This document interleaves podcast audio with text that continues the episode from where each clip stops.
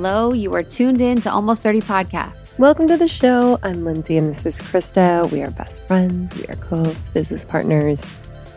We've lived many lives. Many, together. many lifetimes together. We've been husband and wife. We've been we've been all the things. Mother daughter. Father, father, daughter. um, we're so glad to have you here. You don't need to be almost 30 to listen. That is just when we started the show, a very pivotal and important time in your life. But if you are almost 30, welcome. We're here to support you in that evolution. But really, we're here to support you in any evolution in your life. Mm-hmm. Yeah. Evolutions keep on coming. They keep coming, dude. I want them to stop. Can we just chill? Literally. I want Holy it's moly. so weird. It's like you want change, but then change happens and you're like, no. I know. Because if you because if you had anybody, hey, imagine your dream life. What is your dream life? What Mhm. is your dream experience? You know, the dream experience most of the time would be different than where the person is living. And then you're like, okay, well, change has to happen for that. And you're like, Yeah. what? I know. Change? Nope. Literally. Yeah, what is it Say about ain't the so. frequency of change? It's cause, I just think sometimes in life I'm just like, does it ever is there ever no change? But Mhm. then you're bored. and like the nature of who we are is literally always changing. Yeah. Our cells turn over. Like we're a different. Every seven years you have Yeah. completely new cells. Isn't that weird? Yeah. What was the one thing I was thinking about recently was like the oscillation between overwhelm and boredom. Because sometimes I'll be like, I'm bored. And I'm like, okay, I just, it's the absence of overwhelm. And I think Mm. it's a lot of us are in that position where it's sometimes we feel uninspired or bored in life, but we're so used to feeling burnt out or overwhelmed yeah, that the other opposite feeling then is boredom. yeah. But it's like, where can you find the happy medium of like satisfaction and peace? It's weird. Like I have, I don't like, I don't experience boredom. Mm, Not bragging, but I'm like, like it's a weird thing where it's I like, could see that about you though. do you know what I mean? Yeah, 100%. Because I'm cool That's doing dope. nothing. Yeah, that's pretty dope. That's pretty dope. but I guess what is you just like look at this the wall. 100%. You know, it's really I beautiful. I kind of enjoy it, but and really- Sean's so not like like he's he loves doing. yeah, same. Um, he d- he does be. He's he's been better about being. I think because I'm just being. yeah, a lot of the time. straight. Up. No, but the boredom thing is is interesting. When was the last time you felt boredom? I think I say I feel bored, but I'm not. it's almost like not comfortable just yeah. being. I think I say I feel bored, but I'm not in the the energy of being bored because the energy of being bored is like it's interesting. I'm like, I wonder if that's a high school inner Krista, Yes. teen thing. When I when I hear bored, I think Teen. teen. When I'm watching Prices Right during summer summer break, You're like this summer is so boring. I literally am like, oh, this is boring. I'm gonna smoke weed out of a pop can. That's what I'm gonna do. Yeah, but just that it's such a weird to feel bored. So I guess it's like when I feel bored, I think mine's more like looking for some novelty. To- yes, You the know, newness. I love the newness. We love new, but then newness is change. hmm More change. yeah, I remember what's the one? There's a song where it says maybe it's Landside, and it's like you're not the only one afraid of change. I remember Oh, my wow. boyfriend dumped me freshman year of college, and I used to be like, "You're not the only one afraid of change." that was your away message. it was my everything. It was like I'm. It was. It's so simple too. It's like I too am afraid of change. I just got dumped. it was like very literal quote that I was like, "Damn, I feel this." That's actually kind of a deep interpretation, right? Yeah. What? What is? He wants change, so he's breaking up with you. Oh, I actually didn't Oh, even go that deep. No, just Oh. me. I'm like, I'm afraid of change. I got dumped. like, no, no, didn't think about him at all. Just thought about myself being like, um, change is happening. I'm at college. I'm in a dorm. Isn't it so? Nobody taught. That's why at one point we were going to go on like a college tour because of that like severe change that happens Yeah. right after high school. You're Mhm. literally like Mhm, going off on your own, which is exciting. mhm. But then you're living in this weird cement box that they're like, ooh, cool, you live on your own now. But you're literally kind of in a prison cell type situation. Prison, prison cell eating dog shit. And like, they're like, welcome to the real world. You're like, this isn't real for me. And it feels like I kind of was like a container of stunting growth Totally. I don't know pe- many people that completely like excelled in their life and grew and flourished in college. Teach me how to do my taxes. Yeah. Help me to optimize my interpersonal relationships. Yes. Put me in have one class be therapy. Yeah, 100%. One class. be- Help me understand my family. Yes. Help me understand who I am. hmm Teach me all the things you learn at almost 30. Tell me why I'm binge drinking. yeah, all weekend. honestly. Wild time. Yeah, that's a whole container. It's a wild time. Um, but yeah, a lot of changes, transition. I'm getting married. Woohoo. So it's yeah, it's been a really fun, exciting, just Flow. flow time. Flow. To be honest. We decided um in June, like top of June, to do it at the end of the summer. I just felt really like just kind of dropped in for the both of us. We're like, let's do it.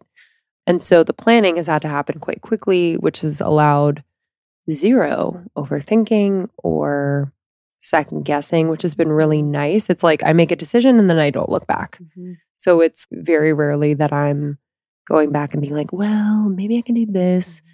And it's also the speed of it has not allowed me to pick up on, on too many of other people's opinions, like mainly just people that are like, wait, so you're, this is non traditional? Like, what are we doing? Like, blah, blah, blah. I haven't really heard it. You know what I mean? I'm sure it's happening, but I haven't really like picked up on it or allowed myself to, which has felt really good. And yeah, just being in like the excitement with Sean and like, so we're doing two days. We're doing like kind of a small ceremony, intimate thing on Friday, and then Saturday is a bigger party. And I'm letting him really do Saturday, like plan it, do all the things. And we're like conferring with each other on both days because I want him to be a part of the Friday planning and same with Saturday with me. But he's taking the lead Saturday, I'm taking the lead Friday, which has felt good to just kind of, yeah, like share that responsibility and also me get excited that, like, okay, like you created this on Saturday. It feels really good. I'm really excited to be married. I don't know, obviously, what it's going to feel like, but I feel as though we've grown, which you'll perhaps, you know, feel and certainly hear us talk about like how much we've grown in the last two years, especially. I've had these moments lately where I'm like, and I've said it out loud to him where I'm like, yo, two years ago, I would have been crying. Like, you know, mm. like just moments where I've really seen how far I've come when it comes to communicating, when it comes to really understanding what I'm feeling and why I'm feeling it and being able to speak to it. And also trusting that he will love me no matter what, but also like hold space for me to be that. Even bef- the week leading up to me coming here to record together, I was sick. I was feeling, I, I was sick. I had my period. I had some weird skin thing happen. I was just like all sorts of just like mm. off. And I had this feeling of like, oh man, I'm like not, I'm not like the best for my partner this week. Like this kind of blows. But, and I told him that I was like, I'm just kind of bummed. Like I just don't feel like myself and whatever, whatever. And just in our conversation, I was like, he reminded me in so many words, just like, we're both going to be like going through seasons, weeks, days, whatever of our lives where we're like, we're going to be off. We're not going to be feeling ourselves. And that's okay. And we love each other through it. And until you actually experience it, I didn't really get it. Do you know what I mean? When you like actually experience someone like loving you no matter what, you're like, what? Mm-hmm. this is kind of crazy. So, just so many moments like that lately where I feel like I just understand more deeply what a partnership is, what commitment feels like. And yeah, I'm just kind of loving being in it mm-hmm. right now with him. And to celebrate with all of our friends and family is going to be, It's gonna be so good. I can't even wrap my head around it right now. It's This- to be really style, rough. aesthetic, and decor is fucking so good too.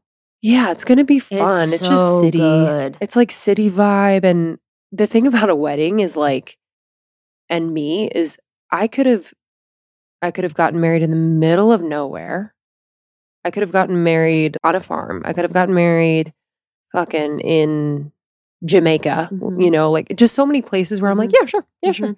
But I really, I think for this, I was like, it's so powerful to me. Like, we met in New York in the middle of such a crazy, it's a crazy city.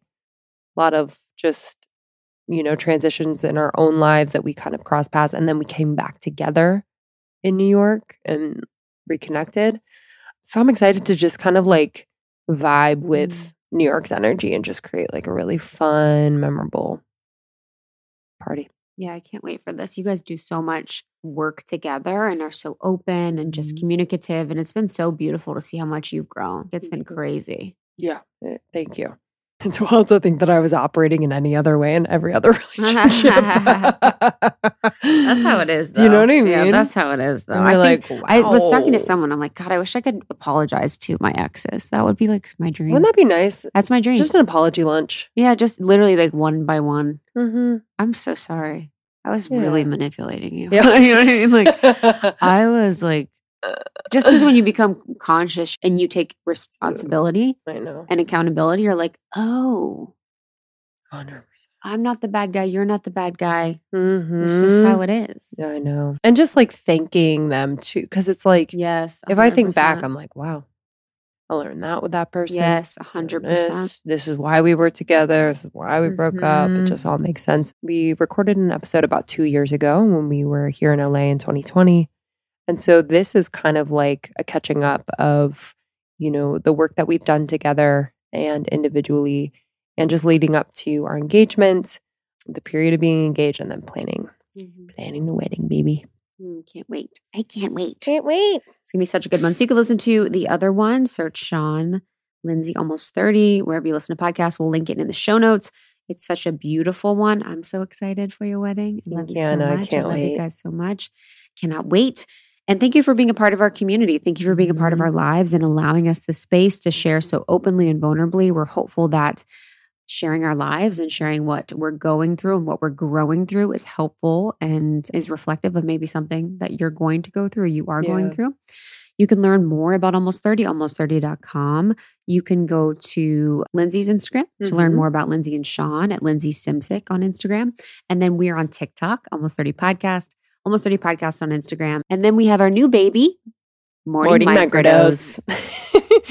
Morning Microdose is a curation of truly like vortex moments on almost 30 that we felt were just perfect portals of inspiration, of just deepening your curiosities and maybe shifting your perspective, maybe making you feel less alone. So, our idea came from the fact that we really have such sacred mornings. We really find the morning to be such an impressionable time. So, if we can be the thing that you put in your ears first thing in the morning or after you've done your quiet time and meditation, we want to be that for you and just really set the tone for your day and prime you for just openness, miracles, joy, and all that you deserve. So each episode will be like five to 10 minutes and it'll be just the best of the best from almost 30 inspirational, loving, fun, compassionate, insightful. It's just like mm-hmm. that quick hitter. So, welcome to Morning Microdose World. Yes, you can subscribe anywhere you listen to podcasts and make sure you follow at Morning Microdose on Instagram. Thanks, y'all, for listening. Enjoy this one, and we'll see you on the other side. See you soon. Hi, everybody. Welcome to a solo, but it's not just me. It's me and my soon to be husband, Sean. Hi, babe. What up? hey, babe. This is crazy. It's been two years. Two years since we recorded back in 2020. We were in the studio in LA. You were living with me.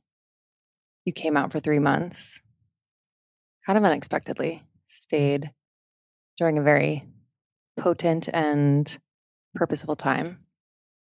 And now we're here in New York, in Brooklyn specifically, living together, engaged, and planning our nuptials. It's kind of crazy. I was thinking the other day, I'm like, how much has happened in the last two years? How many milestones? and how much growth. It's been like a super highway of growth for me and also at the same time like the the happiest time of my life. Yeah, I think it's bananas to think about where we both were in the studio in LA. It was probably around this same time because I was getting ready to go back to New York mm-hmm. to take a new job and had all the feels between that was in the wake of George Floyd, Breonna Taylor, Ahmaud Arbery, Rayshard Brooks, you name them, which force us to have some pretty real conversations that may or may not have come up organically otherwise. And then to think about coming back to New York, where we then did long distance for a little bit, to then you moving to New York last year, which was funny, right? Because when you were like, Yeah, I was like, Babe, I'm not moving to Brooklyn. And you were like, Babe, I'm moving across the country. And I was like, All right, babe, I'll see you in Brooklyn.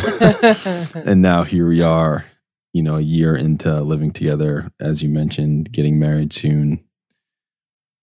I mean, growth is an understatement, right? There's just been so much that has happened, whether it's familial, from a work setting, from a friend setting.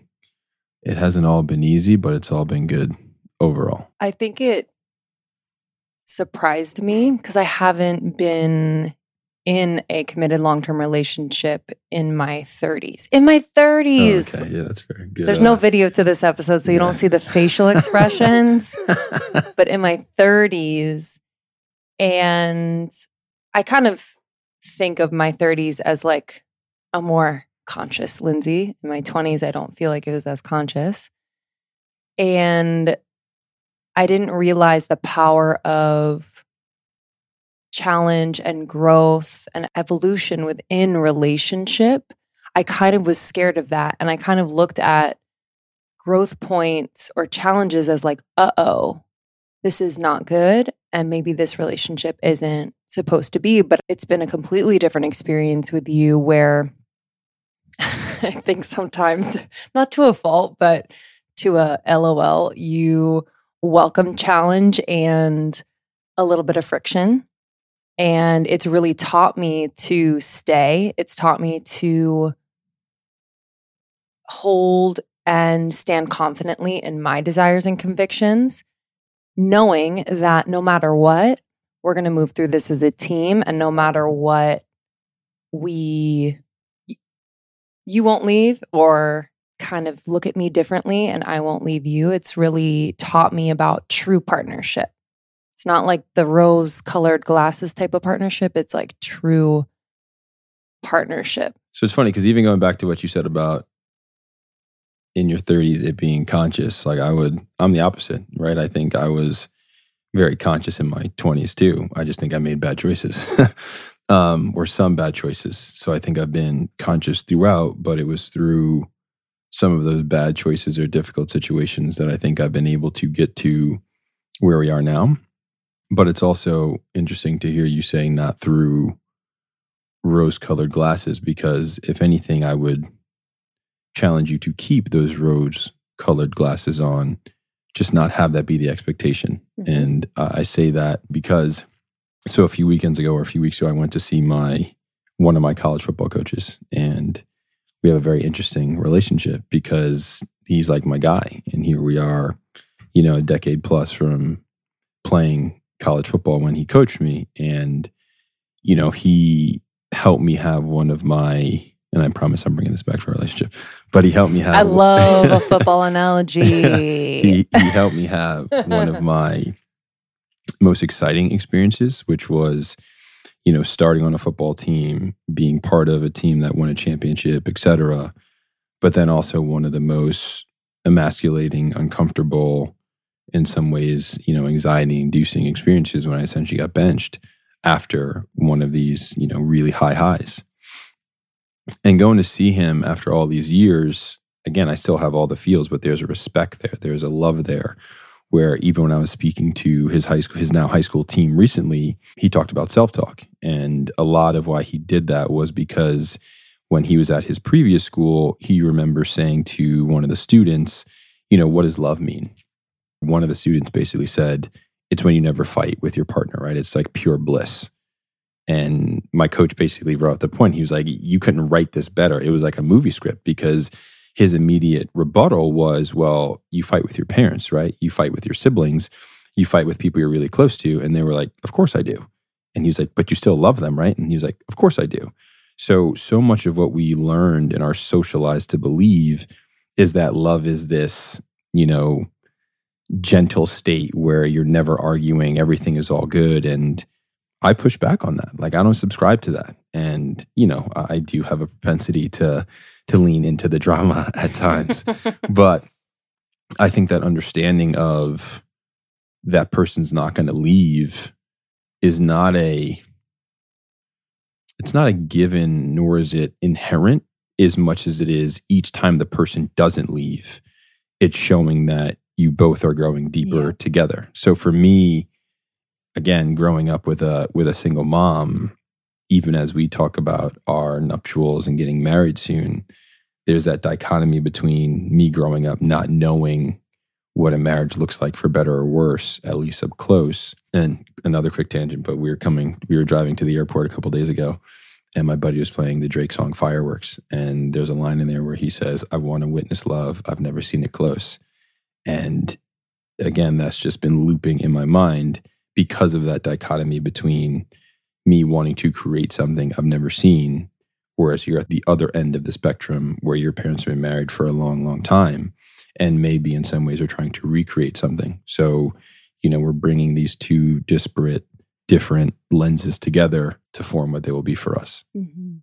I want to talk about I want to talk about a lot of things there, but the the conflict piece of I feel like I feel really proud of how we've evolved, especially I'll just speak from my perspective where conflict to me in the past I would be very avoidant to conflict because I felt as though I would become really dysregulated in my body.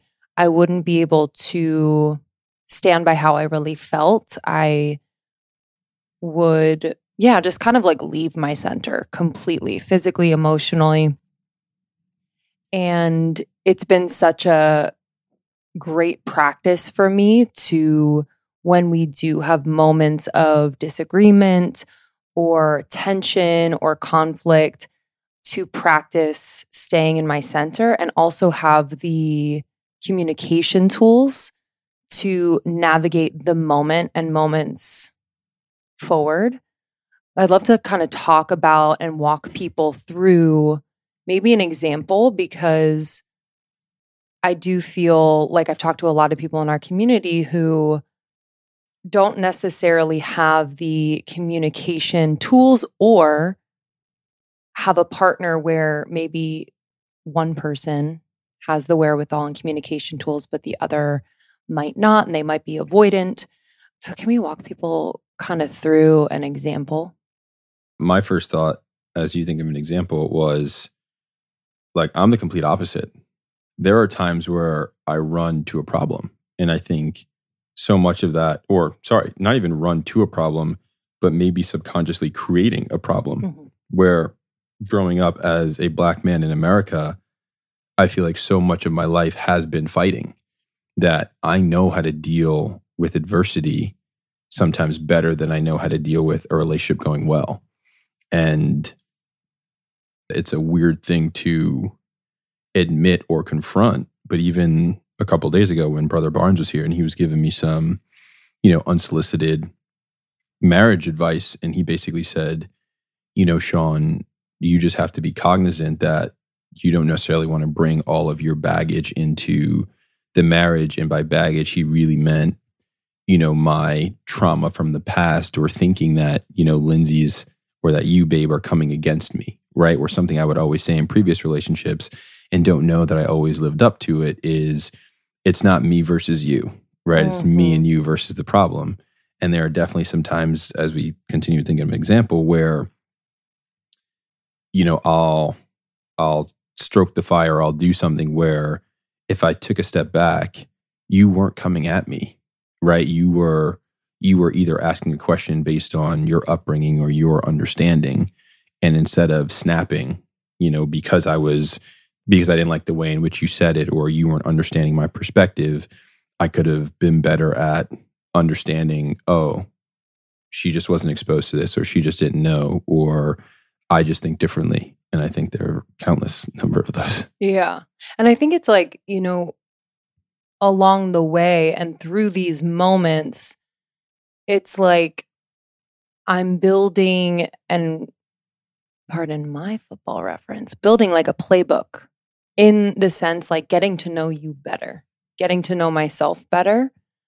So that because I feel as though with each moment or experience like this, I'm able to almost like tune in better energetically to who you are, how you're feeling, maybe what's beneath the surface of a reactive moment. And I have my reactive moments too. And I think you're really good at like kind of opening me up in the moment to get to that.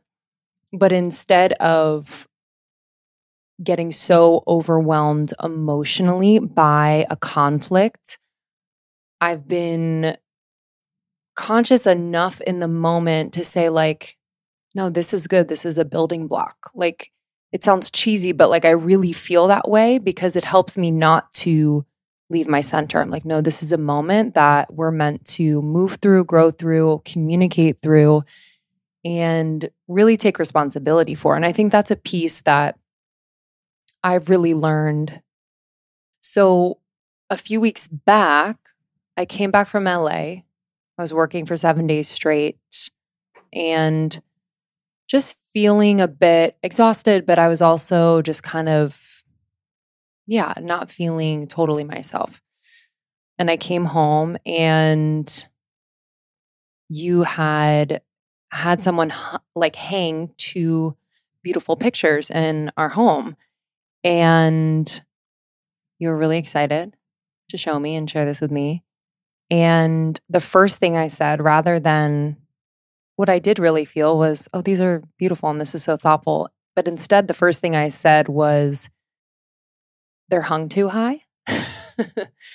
and, you know, I, that was definitely a very unconscious, reactive thing where the part of me that loves to or prefers to control, especially my environment, because I am kind of particular in design. Because of that, I completely overlooked the really kind, thoughtful gesture of hanging these pictures while I was gone. And I felt so terrible because you said to me after we were we were on a walk and you're like, I feel like there's a theme tonight of you criticizing and, you know, in so many words. And in that moment, it, it, not only was it true, but it was really important for me. And this is what I want to highlight that I take responsibility, knowing deeply in my heart that that is true, not only because you're saying it and you were affected by it, but also because when I can step outside of my reactionary mode, I can recognize that was from an unconscious place, from a place of frustration that had nothing to do with you, from exhaustion that had nothing to do with you. So that's been a practice for me where it might in the moment feel like, oh, she just wants to get out of conflict and she's saying, I'm sorry. But it's more so like, yeah, I actually really hear you. And I recognize that, you know, me leading with a criticism is not coming from my heart. I'm overthinking things. I'm kind of still in LA. I'm still in the stress of getting so many things done. And, you know, I'm really sorry for not showing appreciation first and foremost, because that is really what I feel. Yeah, that's real. I think this actually loops back to looking at things with rosy colored glasses because I didn't, I don't want to say I didn't take offense to your comment about it being too high. It's just that luckily I was able to catch it in the moment where what you were saying was truthful. However, from a communication standpoint, I wish you had said something else 1st mm-hmm. And this is something you've taught me, right? Going back to growth, where it doesn't need to be something or something else. It can be something and something else because we have different perspectives on the world and the way in which we carry ourselves. And Mm. quite frankly, I'm six three and you're five seven. Five so eight. Come on. five seven and a half. So when you say something's too high, you're being honest. But it's not too high to me because Yeah. I'm six three. Yeah. And the nuance there is the person who hung it has hung multiple pictures in his time Mhm. and I think he may be six foot. So Yeah. it, it's not that either of us is wrong necessarily, and it's like that. It's not a meme, but I remember seeing a picture one time where it's a six and one person or a nine, and one person standing on one side and one person standing on the other side, and one person sees a six and the other person on the other side sees a nine. They're both right, mm-hmm. but it depends on which side you're standing on to get to that point. And so m- my point in saying all that was okay, babe, I haven't seen you in a week. I was hyped to see you. I also hung up a picture from our engagement party, which you didn't even recognize at first. And not that you needed to, but I was so excited for you to recognize it. And so for the first thing out of your mouth to be, it's too high, again, to me, minimize, and which you just acknowledged, but it minimized the thought that went into it. Yeah. And in a lot of ways, for me, if you would have said, this is amazing. I'm so happy you hung it. I really appreciate it. And maybe too high, that would have like lessened the blow as Mhm. opposed to that being Totally. the first thing that comes out of your mouth. But I think to your point, it's not like you had all those thoughts in your head going into it. You kind of just said what came to you. And, you know, we're both learning and growing through that. Yeah. And I think, you know, I've learned too to zoom out in those moments, whether like I'm reacting or you're reacting, where in like an instant now it's getting quicker and quicker. I can be like, what type of day did he have? Was it, you know, stressful? Is there a lot going on this week? How's his emotional state outside of work? Is anything going on there? Have you slept well this week? Like, kind of those pillars of clarity, health, of, yeah, just feeling good. It's like one, checking in with myself on those things, but then also just taking inventory of what I know about you in that moment.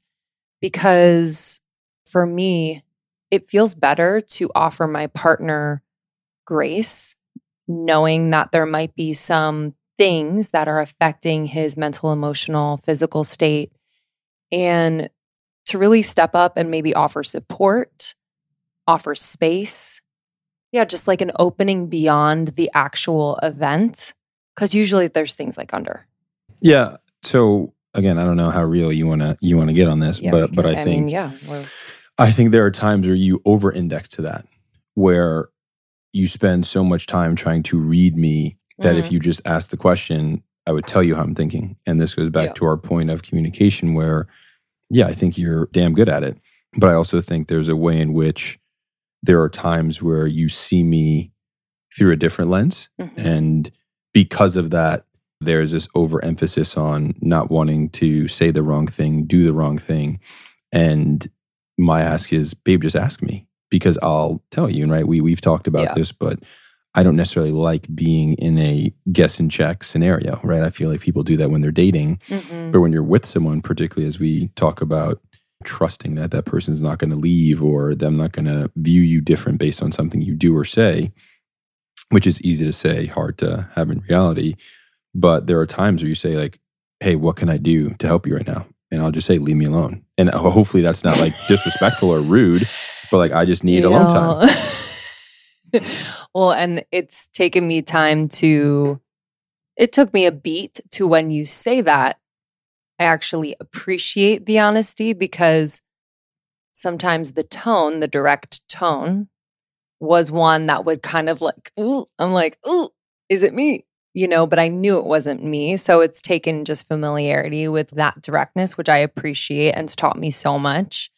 But to your point about not playing guess and check, so Sean and I have a couples therapist. One thing that she said that has stuck with me is, you know, if it hasn't been said out loud to each other, then it's not on the table and it's not true. And, you know, I think that's so important for the audience to hear. The audience is mostly women. And I will generalize. I know we're not all the same, but I will say based on what I know of my friends and, you know, community that I've met, there is this desire and hope that your partner just knows that your partner is able eventually to read your mind and anticipate things, which I think there's nuance to that. I think there can be some beauty in knowing your partner to anticipate whether it's needs or maybe there's surprises that you kind of intuit would be beautiful. But I think this point of saying it out loud to your partner has been so helpful for me. It opens up this beautiful, like, portal of truth. So we're not living in this limbo of, well, I wonder, and maybe if it's like, no, we just, we know, or we don't know. It's one or the other. I just find that to be super, super helpful. I feel like you have always been very direct in your communication. It's taking me a second, which I think we kind of balance each other out in that way. But yeah. Yeah. Part of the reason I'm so direct in my communication is I think it saves time. Right. And as someone who, I think I said this on the first podcast, but really thrived on the gray area in my 20s, it was because I knew that some people wouldn't challenge me. And particularly when it came to relationships, if things aren't clearly stated and you're in like limbo, yeah, you're only setting yourself up for failure. Because this goes back to people not wanting to feel or be rejected. Where the way I see it Mm. the faster I get rejected, the quicker I can devote that energy, time, mental alacrity, you name it, to something else that may actually see me and view me the way I want to be viewed. Whereas so much I think of the way people do relationships is this notion of guess and check. And the person ultimately with the upper hand, and the upper hand in this case means whether they're in a more emotional state, have more financial ability, you name it. But there's a reason why certain people who don't have the quote unquote leverage don't ask that question. And whether it's because you don't want to be alone, so you'll rather stay in a relationship that may not be, Yeah. you know, great for you, but then that way you can feel close to someone, but you're not actually close to them, right? It's just you're better able to say to other people, I'm in a relationship. Whereas I don't really subscribe to that, right? I'd rather be alone than be with someone who I actually feel alone with, if that makes sense. This past weekend, I played a game for the first time called Mafia. I think it's also called Werewolf, and apparently you play it with kids as well. It's essentially a card game where, you know, there are two mafia, four kind of townspeople, and then one doctor. And the point of the game is to help discern and figure out who either the townspeople are or who the mafia is. And mm. by the end, if there are more townspeople, they win, or if there's more mafia, then quote unquote, the mafia takes over the town. Why is that important or applicable here? Because this is a game we played. And in the game, uh, apparently the townspeople win a lot more than they did when we played because the mafia won every time. But I say that because people were lying or saying something to get people to think something else. But again, that's a game. So when we take what happens in games and bring them into our real life and into relationships, you're turning your relationship into a game where I don't want to be in a game with someone. I want to have someone who can look me in the eye and tell me honestly how they're feeling, what they think, etc. Not because going back to as we started, it's always going to be easy or it's always going to be fun, but I think for the same reasons why when people are in their teenage years or in their 20s and they like the volatility, right? They're like, Yeah. "Oh, I want to be the one to change this person. This person's great, but they've been the bad boy or the bad girl and I'm going to get them." Is for the same reasons why when you get older you want stability right? You want credibility. You want someone you can trust. You want someone who you know is going to be there. And that doesn't come without communication because you're just going to start assuming things and assume that person's going to be there. And then when the rug gets pulled out underneath you if it wasn't you who was asking the questions then at some point you got to look yourself in the mirror and say whoa what could i have done differently Yep. to have a different outcome? Now if that person blatantly lies to you that's not on you. That that sucks and it's going to be really uncomfortable and you have to pick up the pieces. But for all intents and purposes, you know, my there was a mentor of mine who would say in the past, like, no one cares about your career more than you do. Mm. And so if you take that and apply that to your relationship, no one cares about your relationship more than you do. And hopefully you're in a relationship where the other person cares as much or more than you do. So you're both pouring into one another. But that's just something that I wouldn't leave to chance or I wouldn't leave to guessing or hoping, right? Like Yeah. hope isn't a strategy. Yes. I want to talk about our milestones that we've reached or have navigated since the last time we recorded and just anything that you feel, and I'll include them. So, moving in together, getting our own place, moving in together, getting engaged, planning a wedding, any others. I feel like we have personal milestones that we've navigated together, In- international trips together. international trips together.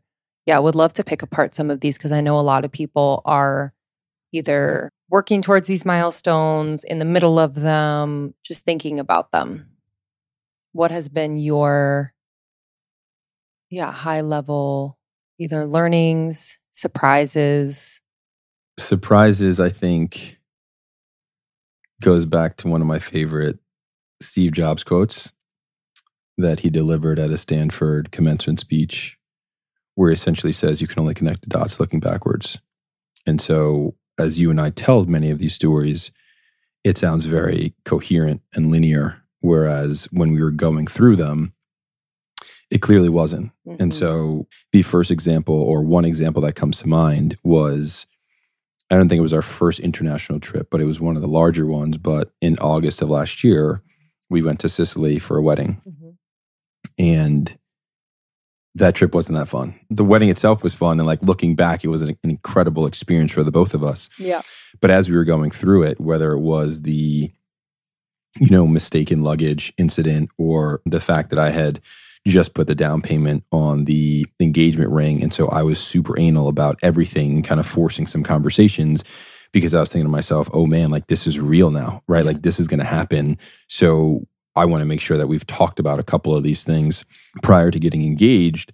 And so when you juxtaposed last August's trip to Italy with this July's trip to Italy, I think they were night and day. And the fact that in both cases, we were meeting a lot of new people, but the growth in not only ourselves, but our collective relationship, in addition to obviously by this point, uh, or this July, I should say, we were already engaged. Like there was just so much more, I don't know the word, there, there was so much more confidence Mhm. in ourselves and our relationship and where we were and not needing to be by each other's side every minute and being able to engage with new people and not have to have your partner by your side. Like I just think there's so much there where international travel can be tough, right? And and that's everything from the flight to the luggage to the travel to I had the nut incident, right? They, there's so many things. I think one was, at least in my eyes, so much more secure. I think is the right word as as it pertains to us two, in terms of the trips than the other. Yeah, international travel I feel like is such a I don't want to say a test, but I I do recommend people taking a big trip like that. You know, outside of the country, there's logistics that I think it's an important thing to be with your significant other, partner, navigating a different place, travel stresses, but also like the joy of exploring a new place and having a new experience together. I think it's very formative. Your point about feeling more secure is is aptly said. I feel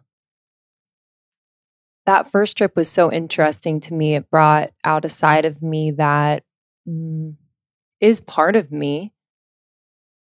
And I hadn't really had a conversation with her where I'm like, I had kind of stuffed her down so far that when she came up during that trip, I was like, who am I? Like, what the fuck is this? But then when I really sat with it and like reckoned with that part that was trying to show itself, there was that part that felt very unheard. And I think that I've learned from getting to know that part that like I can express to you my desires for closeness. I can express to you my anxieties in certain situations and be really clear. Because I think what was happening was that I was not communicating clearly about how I felt. You were picking up on it because you're incredibly intuitive and psychic. And there was just kind of this mismatch to how I normally am in social situations and to what was happening. So it just taught me a lot about communicating how I'm feeling because I realized I had a lot of shame about how I was feeling and I didn't want it to affect your experience. And then this most recent trip in Italy, I feel like was powerful for a few reasons. One, I feel like we approached this trip, which was kind of last minute, you know, in the grand scheme of things, with or as a team. You know, I really felt like the teamwork happening on this trip, whether it was booking flights, planning hotels or Airbnbs, different activities, or laying out time to really just chill and read and and be. And I yeah, I just loved I loved the flow. And I think, you know, for me, it speaks to the high level, just pride I have in the fact that we are a team.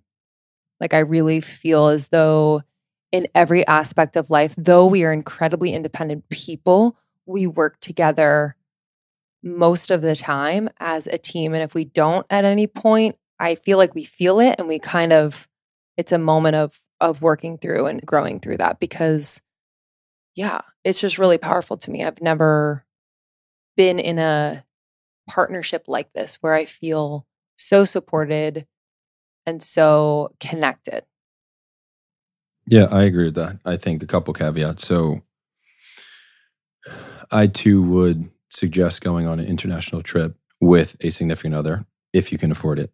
I would suggest you getting a couples therapist if you can afford it. I remember a time where my mentor had said to me, you know, you can't simulate adversity.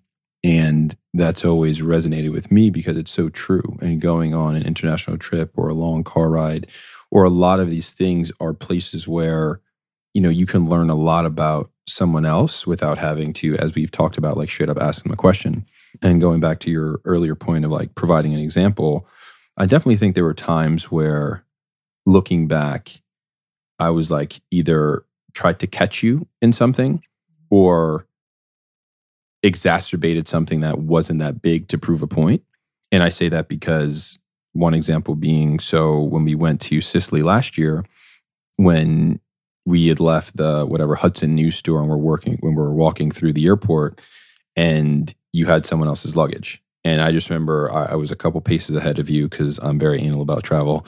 And I turn around and you have someone else's luggage. We made eye contact. I didn't say anything, but there was like that, you know, that light bulb moment for you where you sat there and were like, oh my goodness, like shit, this isn't my luggage. And so you ran it back. And I don't remember if we had the conversation in the Delta Lounge or when we got to Italy, but it was one of those things where the point I was trying to make, and there are times where I feel like I need to, but knowing that when we have mixed children, what was a simple mistake by you may not be viewed the same because if our, as the world views in black, uh, daughter or son had mistakenly taken someone else's luggage, I don't know if the consequences of them just being like, oh no, you know, pretty blonde woman took the luggage back is going to be the same way that the world views our kids. And again, it wasn't a knock to you as much as it was trying to show you the reality of what is to come. And looking back, like maybe there was another way for me to either have that conversation or we, we have them now, right? In, in a different, in a different way. And obviously when we did the first podcast, we talked about the incident where like choosing to go to the hospital versus not. But there's just so much to that where you know the the reality of our relationship is we are very fortunate and we are very blessed to not only have the love means respect we have and live in a place that for all intents and purposes we don't deal with too much or at least we haven't experienced too much overt racism right now or yet but it's a scary thought to think about when we bring kids in the world and we're not with them all the time and how the world's going to view them or what people are going to say to them. But I do think it's in establishing this really strong foundation for us where if and when those times come, you know, we can't always control everything, but hopefully we have the vernacular to not only speak to it amongst ourselves, but be able to equip our kids with a way of saying, you shouldn't have shame around looking differently or making mistakes or wanting to come to us and say, hey, you know, mom and dad, this happened. How should I think about that? But I do think to to your point, babe, like just having these very open and in some cases uncomfortable conversations now are what's going to lead us to have not necessarily easier ones, but more comfortable ones in the future. Yeah. Because in those moments of really understanding why you're experiencing this particular example of me grabbing someone else's luggage completely differently than I'm experiencing it in that moment of realization, I like am flooded with shame, flooded with feeling so bad. And also that former people pleaser in me, or there's always going to be a little bit of it in me, you know, feeling like I let you down, like I'm bad. And I've really had to like posture myself in those moments and be like, again, this is a moment where I'm learning more about myself and I'm learning more about Sean and also the life that we're creating and what will really support both of us and our future kids in being aware of. I think we can so easily be taken down by our shame. And I'm speaking to everyone listening, especially in relationship. This is like mirrors all the time. And if you turn away from or just kind of lose that confident posture, because of the heaviness of the shame, it's not very productive. You know, it can really take you over and keep you in your own loop of I'm bad or wow, I you know, this feels so bad. So, yeah, like I hurt someone. How can I ever recover from that? And it's taken a lot of awareness for me to in those moments be like, okay, yeah, I didn't even think about it like that. And sometimes I feel a little stupid and silly, but at the same time, I know and feel that you're like loving me through this moment. And I think we both, this has happened vice versa, where I can't think of a specific example. My memory is not as good as yours, but maybe you can think of one. But where I've brought to your awareness, you know, something that you've said or done where I'm like, oh, this makes me feel this way. And, you know, and I just feel as though we're constantly or consistently really doing that for one another and also allowing each other to be who the other is without trying to like constantly teach or show the other so that we're individually more comfortable. Does that make sense?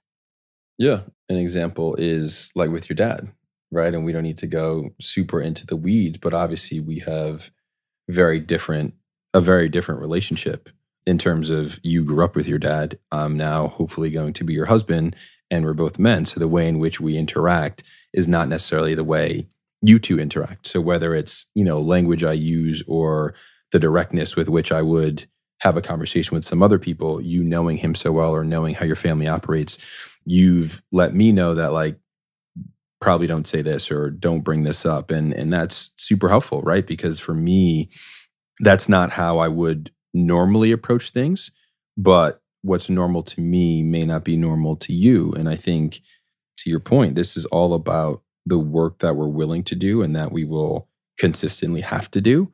Because I, I don't know. And even in talking to my friends, I think people just have this notion of, oh, I want to get into a relationship. And, you know, after a certain time, you hit this kind of homeostasis and it's all good.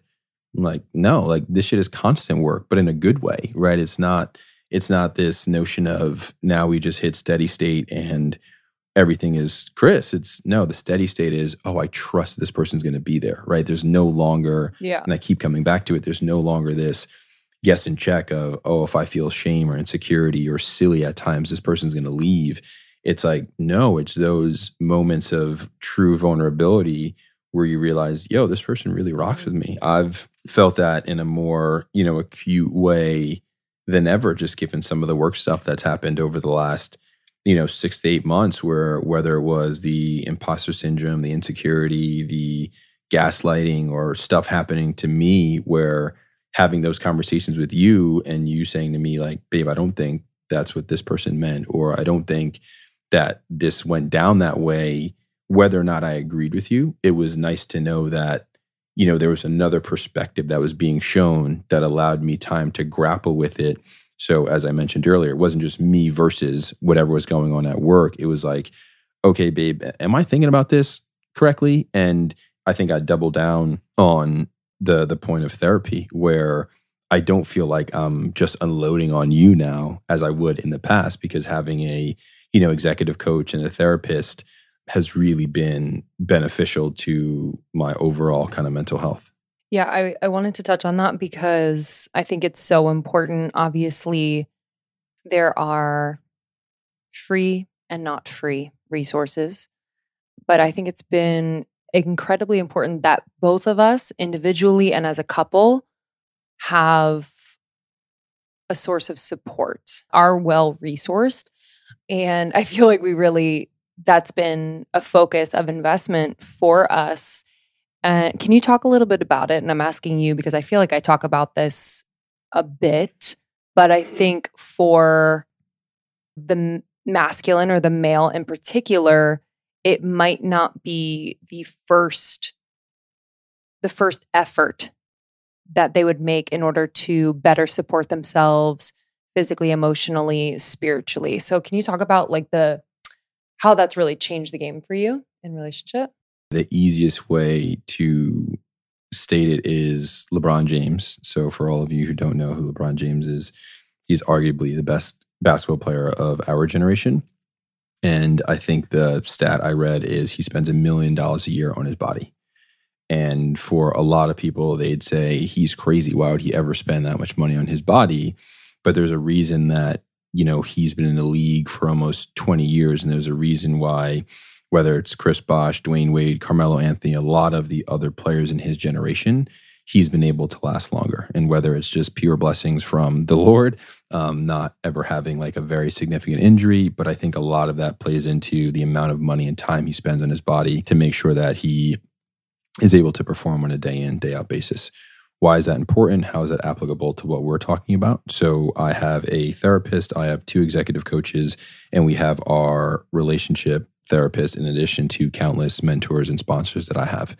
And are they expensive? Yes, without question. And I've gotten to a point where I'm comfortable spending the amount of money I do on this because the only way for me to remain in tip top form or to be able to perform in a way in which I do is to have other people who, going back to your point, are holding a mirror up to me in a way that's holding me accountable. And that's not only in this relationship as it pertains to our relationship therapist, but also having, you know, executive coaches who help me understand kind of my limitations, my blind spots, or who have been in the business longer than I have been to help me understand that, okay, Sean, you're being way too self righteous in this regard. Or, you know, I think this person's gaslighting you. Or there's a really good opportunity and how do I juxtapose them, you know, uh, against one another next to one another. Mm-hmm. And I think it's just super important because particularly in the, you know, black male community, it's often seen as a sign of weakness or seen as feminine to have a therapist and i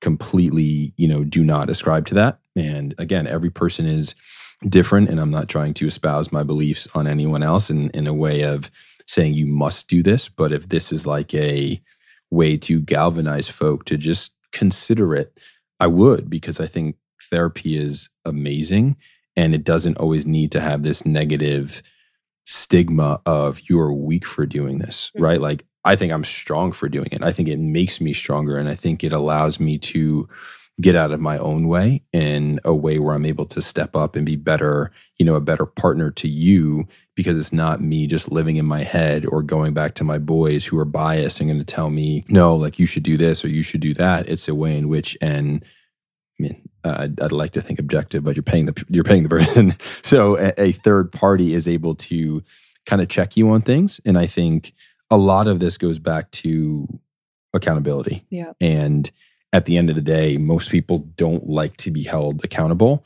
and we tend to be, you know, lawyers of our own misgivings or missteps and judges of other people's. And I think if we could kind of challenge that I think we'd all be be better for it. I love that. It's been an important investment for me over the years, but I've seen the benefits and the gifts of it, the fruits of the labor in our relationship the most. You know, having a therapist, having a coach, having a spiritual uh, mentor guide.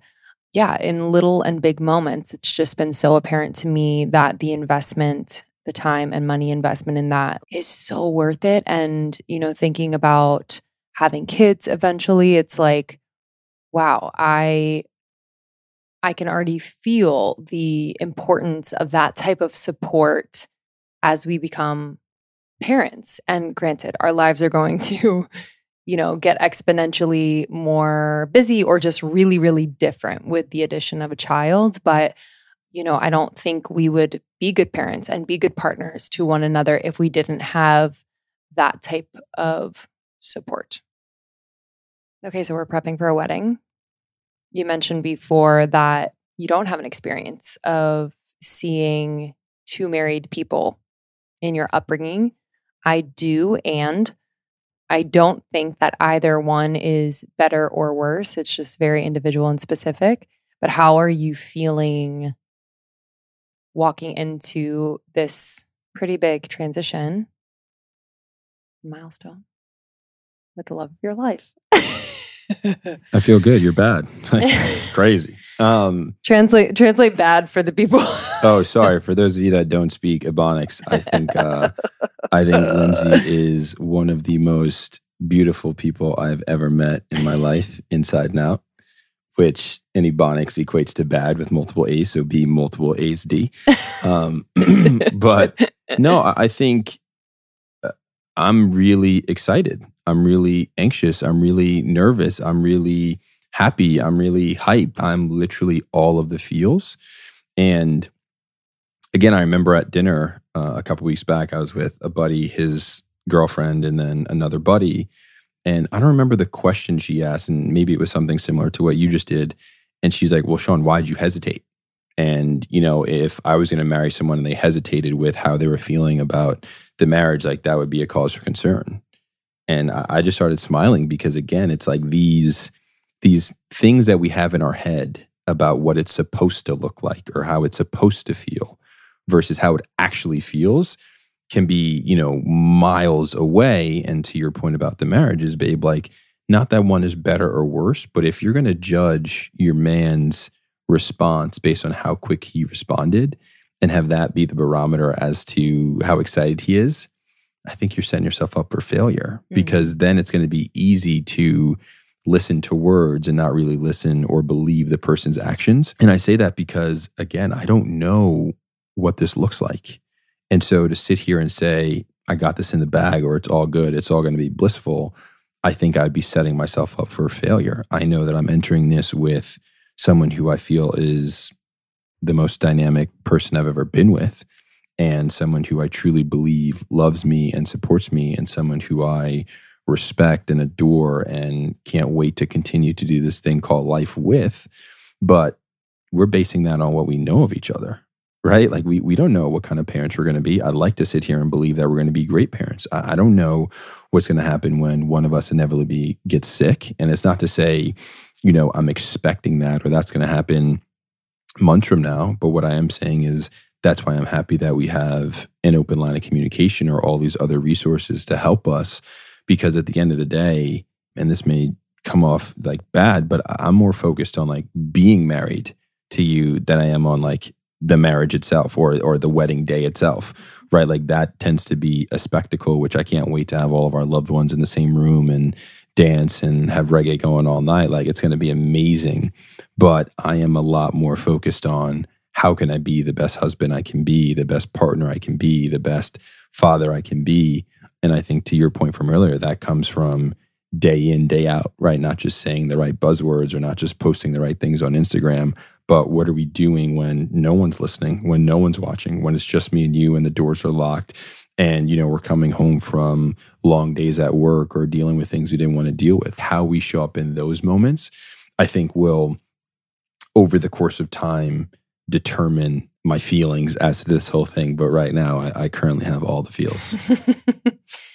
yeah, it's been such a beautiful process for me to be in this season of our lives. I think I, and I'll just assume that many people, when you are planning for something like a wedding, marriage, or maybe anticipating having a child, or maybe anticipating a move where we're we live so far in the future of that moment that we're not really recognizing the purpose and intention of such an event. And I'm really candidly proud of myself for really enjoying myself along the way and like celebrating the fact that I'm going to marry my favorite person ever, my best friend, my true partner, and everything else is just details. And I love a detail, but you know, I've kept that at the forefront of our planning.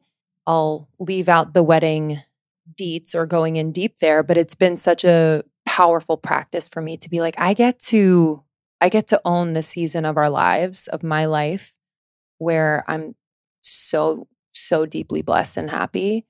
And I don't have to anticipate the worst case scenario. I don't have to look for the drama or what could go wrong. Like, I really can be here and now and really enjoy it and not wait for the other shoe to drop. And I, I really, I needed that. I needed that opportunity to step into I've been kind of feeling like for those that are a fan of pulling cards and tarot, just like that empress energy, even that high priestess energy of just like being able to own your magic, own your power, and own where you are right now and not need to apologize for it, not need to rush through it, not need to sabotage it. So, all in all, like I've really I've been very, very, very excited from the beginning. And we're not taking a super long time to plan this wedding, which I think is also pretty powerful in a process like this. And last thing I'll say about the anticipating a wedding and a marriage is that a lot of people will have an opinion. A lot of people will project onto your experience. And not only people, but society will, you'll kind of feel that energy of, oh my God, planning a wedding must be so stressful and so hard. And I think a lot of people take that on as their truth. And I was very, intentional in the beginning and I just said this to myself. I was like I am going to have a really good time planning this and I'm not going to stress over anything that's not working or a sticking point. Like I want this to feel like flow and it has. Like I think the intention was was powerful enough to kind of create that experience. So I think we can be, you know, just overall more mindful of what certain milestones that we anticipate the societal energetics that are attached and being able to discern for ourselves what is actually my experience and how do I want to experience this rather than what people expect it to be like. Yeah, facts. I think as you were speaking, one of the first things that came to my mind was the Drake song Own It and just own it, own it, own it. but I'd also say, in, in the spirit of giving people their roses while they can still smell them, you know, we're not at our wedding date yet, but I think you've been an absolute gem to work with. right? Like I mean that sincerely, where you've given me enough independence to loop me in when you needed me to do things. And we've had our, you know, disagreements about certain things, but I think for all intent and purposes, people have been enamored by the invitations and the detail oriented nature that you've done things with and the way in which you set it up because to be candid, right? Like we pretty much cobble this together rather quickly. And it isn't what I think a lot of people would think a wedding of this stature or of people like us would have it be done. But I think that's what makes us us. We kind of do things our, our own way. Mm-hmm. Um, so we had some questions from people because I put out the bat signal that we might be recording an episode. Okay. How do you allow each other the space and freedom to continue evolving as individuals? I think that's always been us, right? And I don't I don't say that to avoid the question. I say that because I'm a subscriber of one plus one equals three. So if you are not your whole self and I'm not my whole self, then we're not making three. And I think it's very important for two people who very much value their alone time to continue to have that alone time. Because at the end of the day, I think people tend to over optimize for perfection. And whether that's, oh, I want to go on the perfect date, I want to have the most amazing time on this vacation, I want to do this perfectly. There's nothing wrong with that. But when I think about some of the most fun we've had together, it isn't on those like that that perfect date night. It's on the Mhm. random walk that we went on where we had an amazing conversation that we didn't plan for. Mm. We did something, but it wasn't like we were trying to control the experience. And so I say that because by having that independent alone time, it makes me pour into more the time that we're together or the time that we're doing things. And by pouring more doesn't mean we're doing more necessarily, but by having, for example, last night, by having time for me to go to the gym, to work out, to get a massage, I felt so much calmer that when we're laying on the couch to watch Lincoln Lawyer, I was happy watching three episodes, right? But that was like our time together. Whereas in the past, it would have been like, oh, babe, we can only watch one because I got to bang out some work. I got to go do this. I have to do all these other things. Mm-hmm. But there's a way in which I think having alone time actually fortifies, you know, the overall relationship. Yeah, I completely agree. And I think I had a little bit of anxiety in the beginning of our relationship where I, to your point, put so many, so much expectation on our time together. We were long distance, so I'll say that. But I think what I've realized, especially recently, this idea of separation and then reunion has been so powerful for us where you know whether it's you traveling you've been traveling quite a bit i'm usually the one traveling for work but you've been traveling quite a bit um, work and play and it's been candidly like very a very cool flow to one see you doing things that you're looking forward to excited about me staying home doing my thing because i'm a little bit of a homebody right now and then coming together being able to share experiences that we experience separately kind of infusing a little bit of new and fun into the relationship but also having that polarity of like not having seen each other in a little bit and just kind of seeing each other with new eyes because we've had that alone time. So, you know, shout out to anyone who's like anxious attached in a way or at times, because I've definitely felt that. But man, I feel like our connection strengthens when we do allow ourselves, whether it's here alone time at home or traveling. I just feel like it's, yeah, just helped so much. I think appreciate from afar, reflect. I really, I really appreciate it. Okay. Next question, my love.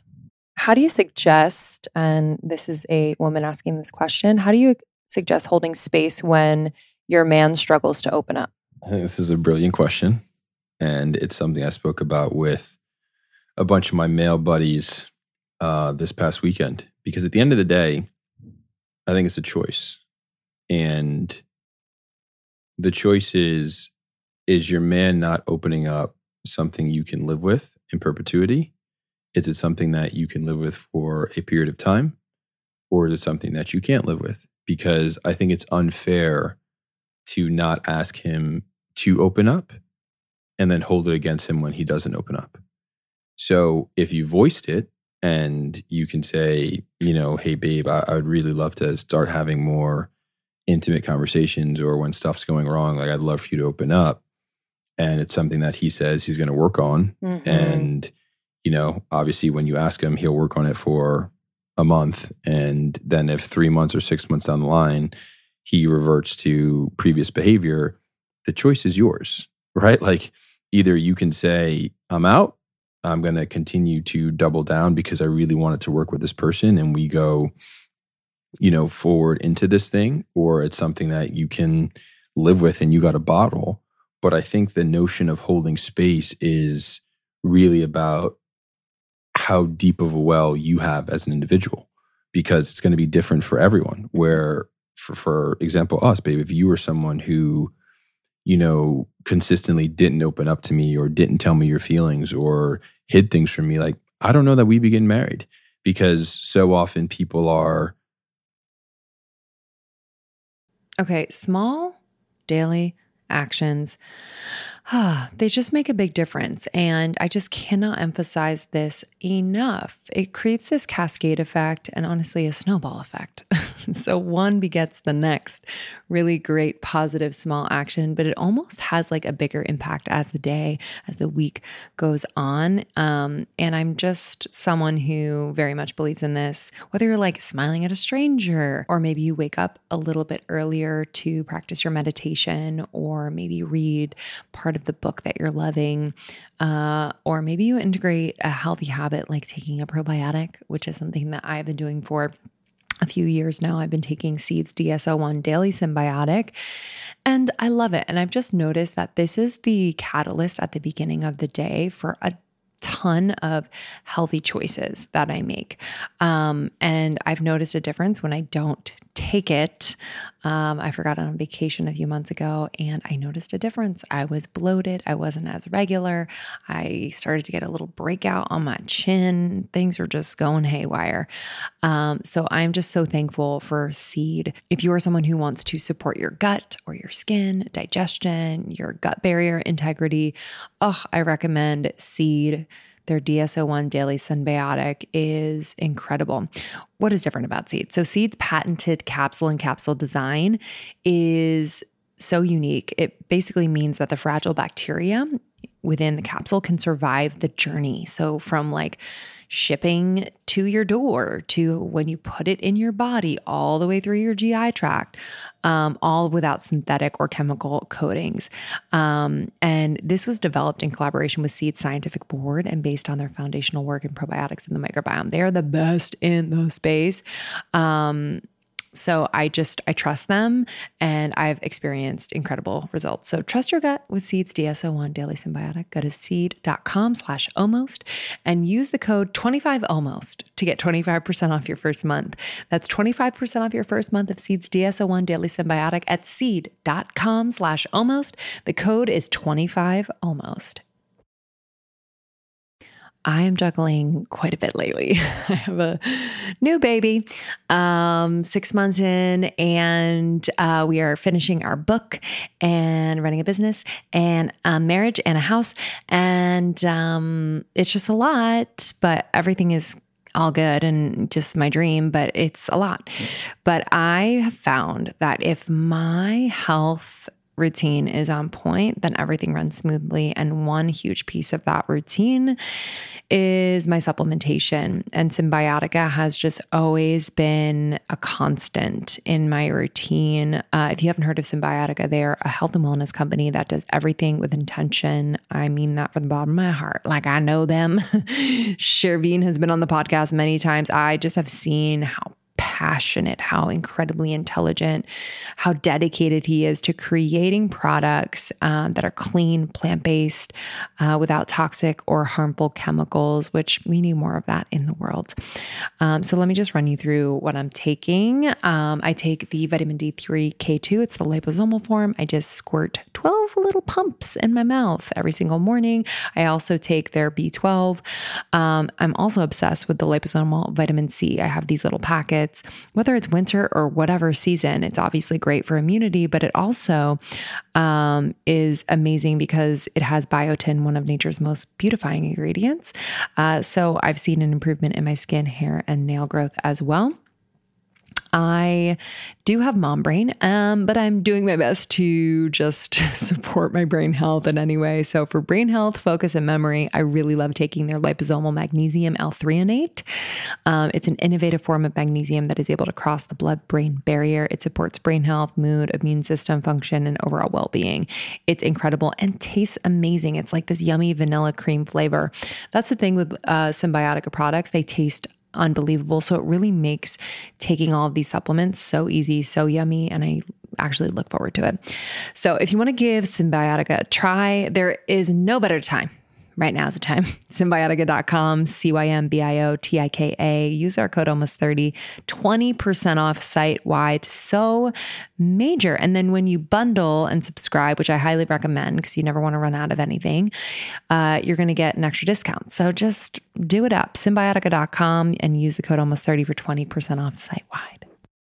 Buying into someone's potential, where again, the only way to reach the potential is to pour into it. And so if that person isn't trying or acclimating or wanting to do it, like you can't change people. Mm-hmm. So I definitely think it it goes back to communication and being open because if you can't even voice it, or if you voice it and the person is consistently not changing their behavior, then two things, right? One is the Maya Angelou quote when someone shows you who they are, believe them the first time.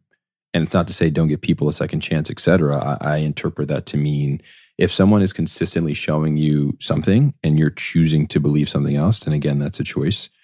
But then the second thing is also if you're in a fight with someone else and they don't know, you're in a fight with yourself. Mm. And so that whole notion of like you may think that you're holding space, but if you haven't vocalized it for fear of rejection, her well, again, I don't know everyone's personal situation, but if you don't feel heard and you're not feeling heard is metastasizing as you holding this space for that person to hopefully change, I also think you're hurting yourself. Yeah, completely. I think your point about, you know, your ability to hold space for someone is reflective of how deep you're able or willing to go with yourself. And I think that's something important for both parties to realize because, you know, in this case, perhaps your partner hasn't really taken the time to understand himself on a deeper level. And that's no knock to him, but perhaps there's an opportunity for a conversation around like, what does therapy look like or what does support look like?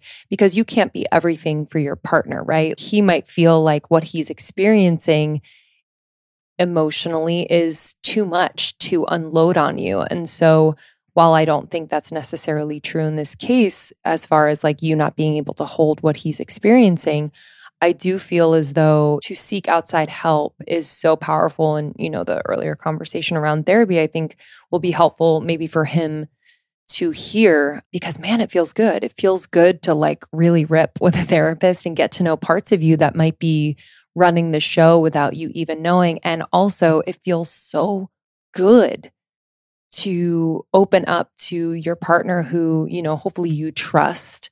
Um, nothing feels nothing feels better. Nothing feels more safe and exhilarating to be connected to someone in that way. And I had to check myself with my vulnerability because I feel like a part of my job is vulnerability, but I was like, wait, am I am I really that vulnerable in my real life? And I think I am. And I also think there are moments where I'm not, and I'm kind of fooling myself. And I think it's been really good for us and for me in our relationship to get real about that. You know, am I really expressing how I feel in this moment? Or am I censoring myself because I'm afraid that my emotions are too big or too weird or whatever? It's been a, a really cool experience to just kind of unravel at times with you and be very vulnerable about what I'm feeling, even if it's still in process, and have you witness me. I think that in itself is like very, very healing. Last question. We'll just do three. When will you know that you're both ready for kids? Never. I don't know how to answer this question. I ask Lindsey every day if she's ready to start trying. But to, to be clear, like, I don't know that I'm ready, right? Like, I, I think I'm ready. I think Yeah. financially we're ready. I think we're both healthy. But the amount of my friends who have kids now, and it's just all over the spectrum in terms of like, what does it mean to raise a child? How does it look? Like, there's just so many things there where I think some people try to have kids for the wrong reasons, right? Because they think that it's going to make them closer. Mm-hmm. Whereas, again, we don't have kids, but my argument is you're going to be forced to be closer have some semblance of relationship when you have a kid. But I don't know if that's the best, Yeah. you know, environment for the child to be in versus having what you think is some semblance of a strong relationship. And strong looks different to different people, but a strong understanding of you both together and then bring in the child to the extent you can have one and you're blessed enough to have one. But it, it's a good question. It's just a very difficult one to answer because everyone's financial, socioeconomic, emotional situation is different. But I think this does too harp back to that notion of communication where shit may go sideways when you have a kid, right? Or when you're trying to have a kid. Like there's just so many things that go into it that I think I'm ready and wanting and yearning to have a child with you because I want to build our family. But I don't know that I quote unquote feel ready. And as much as I, you know, make fun of you about reading the books and wanting to do everything you can to prepare, I actually think it's a really good thing. But going back to my comment about playing sports in college, like I played quarterback in high school and I was reading all these different type of books as to how to play receiver. What does that look like? What routes do you run? How do you break appropriately? How do you read defenses? And then I got on the field for the first time and got popped in the face. And it's like, whoa, this is nothing like what I read in the book, right? Because Mhm. when you're reading in a book, you're still overlaying your own perspective, your own insight, and things that you haven't yet done. Whereas when you're actually in it and going through it, and whether that's talking about it or actually trying or then having the child, like I think shit's going to look very different. But I just think it does start with at least your willingness to be open about having that conversation and what you think it's going to look like. Yeah, I completely agree. I don't I don't know if either of us will be 100% ready and I think that's an important thing to note about perhaps your preferences for things. I definitely have a tendency where I feel really good going into the unknown with a little bit of you know understanding about all different experiences, all different scenarios. But again, to your point, it doesn't really prepare me for our specific experience and the unknown in front of us. But it's been important for us to have those conversations around, and I think we'll continue to have them as we get closer and even during the pregnancy, where it's talking through scenarios. Because I think a lot of unknown can come up during pregnancy, during having a child, that you kind of meet it and you can't prepare for all of them, but you meet these moments and all of a sudden you realize that you and your partner are not on the same page or would do things differently. Not that that's the demise of your relationship, but I do think that you can continue to work as a team more effectively if you have some of those conversations, you know, and again, you won't cover them all and you can expect the unknown to pop up, but I really feel ready in my heart. I think logistically, again, can't prepare totally, but I really feel ready in my heart and I'm so excited to be a mom and I feel like it is a part of my purpose.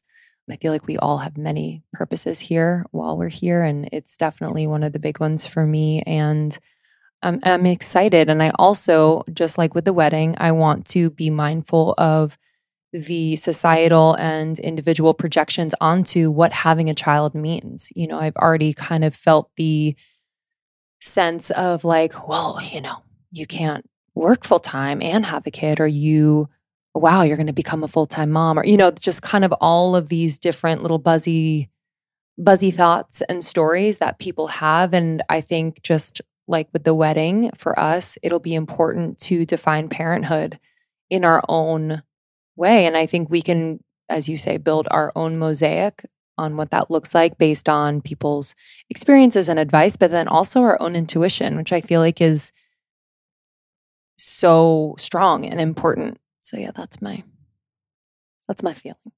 Own it. Own it. Own it. Own it. Right. Love you. I love you guys. Thank you for listening. Thanks for your questions. And uh this might be the last one we do. Who knows? You know what I mean? I No, think it it's the last la- one. it won't be the Oh, last one. really? Yeah, it won't be the last one. Oh, so the next one will be when we have a child? Uh, listen, I'm not going to say when it's going to be. I just, I just don't think this will be the last one. I'm just throwing it out there. I love you. Love you.